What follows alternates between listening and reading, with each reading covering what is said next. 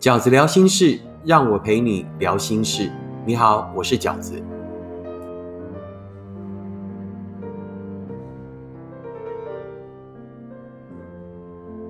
大家好，我是饺子。今天我在念书给你听这个单元里，要跟大家分享的是我在我的新书《一个人你也要活得晴空万里》里面的一篇文章，它叫做《对的人》。就不会让你一直觉得自己是错的。对的人就不会让你一直觉得自己是错的。饺子，他在分手时跟我说，我觉得你真的不懂得如何爱人。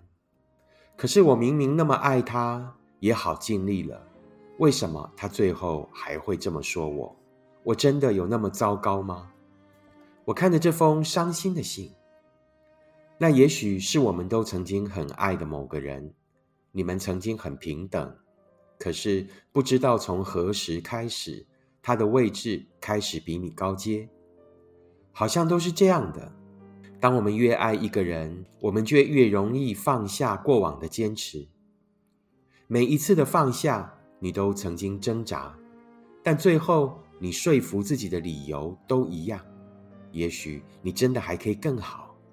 而当你更好，那份爱就会更好。那是你经常犯错的一段时光，你常常动辄得咎，甚至不知所措，因为你不知道他判断的标准是什么。他总有他的道理，那些你真的很认真的思索过了，却还是找不到逻辑的道理。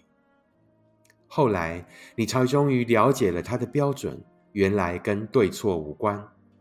他的标准一直只有一个，那就是把你变成他想要的样子。你很容易就是错的，因为你不是他，不会知道他对每件事情的看法。你永远都会被责备，因为人心是贪婪的。当你越努力的想成为一个人想要的样子，他就会越不知足，越要你凡事都遵照他的想法。为了让那份爱更好，你在那些指责里努力调整自己，太尽力，让你都忘记也要用同样的标准去检查。那个一直在评论你的人，自己又为这份感情努力了多少？是不是也愿意像你一样那么虚心地调整自己？那个想要改变你的人，永远都不会满意，最后都还是会离开。因为在爱里总是一味批评对方的人，并不是因为他很完美，而是因为他很自私。他从来都没有要为那份感情付出过什么，所以他才不会可惜，不会伤心，甚至在最后离开的时候，还可以忍心对你提出那么残忍的指控。你真正应该努力的是找到那一个懂得你的好的人，而不是努力去变成对方会喜欢的样子。一个懂得你的好的人会放大你的优点，包容你的缺点。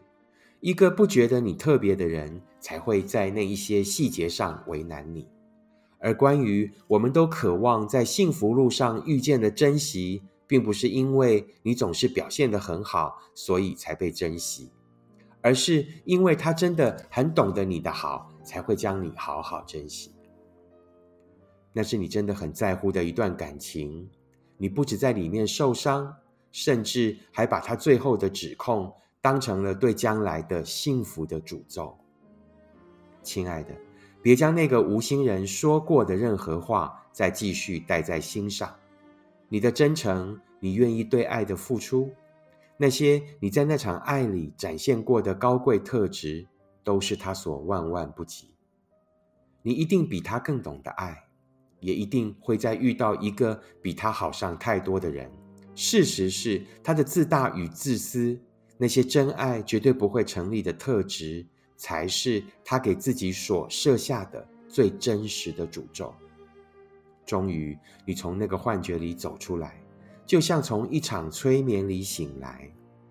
你在那场总是被催眠着错的感情里，所学到的一件最正确的事情就是，对的人就不会让你一直觉得自己是错的。我是饺子，这是我今天要跟大家分享的文章，希望可以在呃每个人觉得孤单的时候，可以成为你最好的陪伴。谢谢大家，我们下次再会。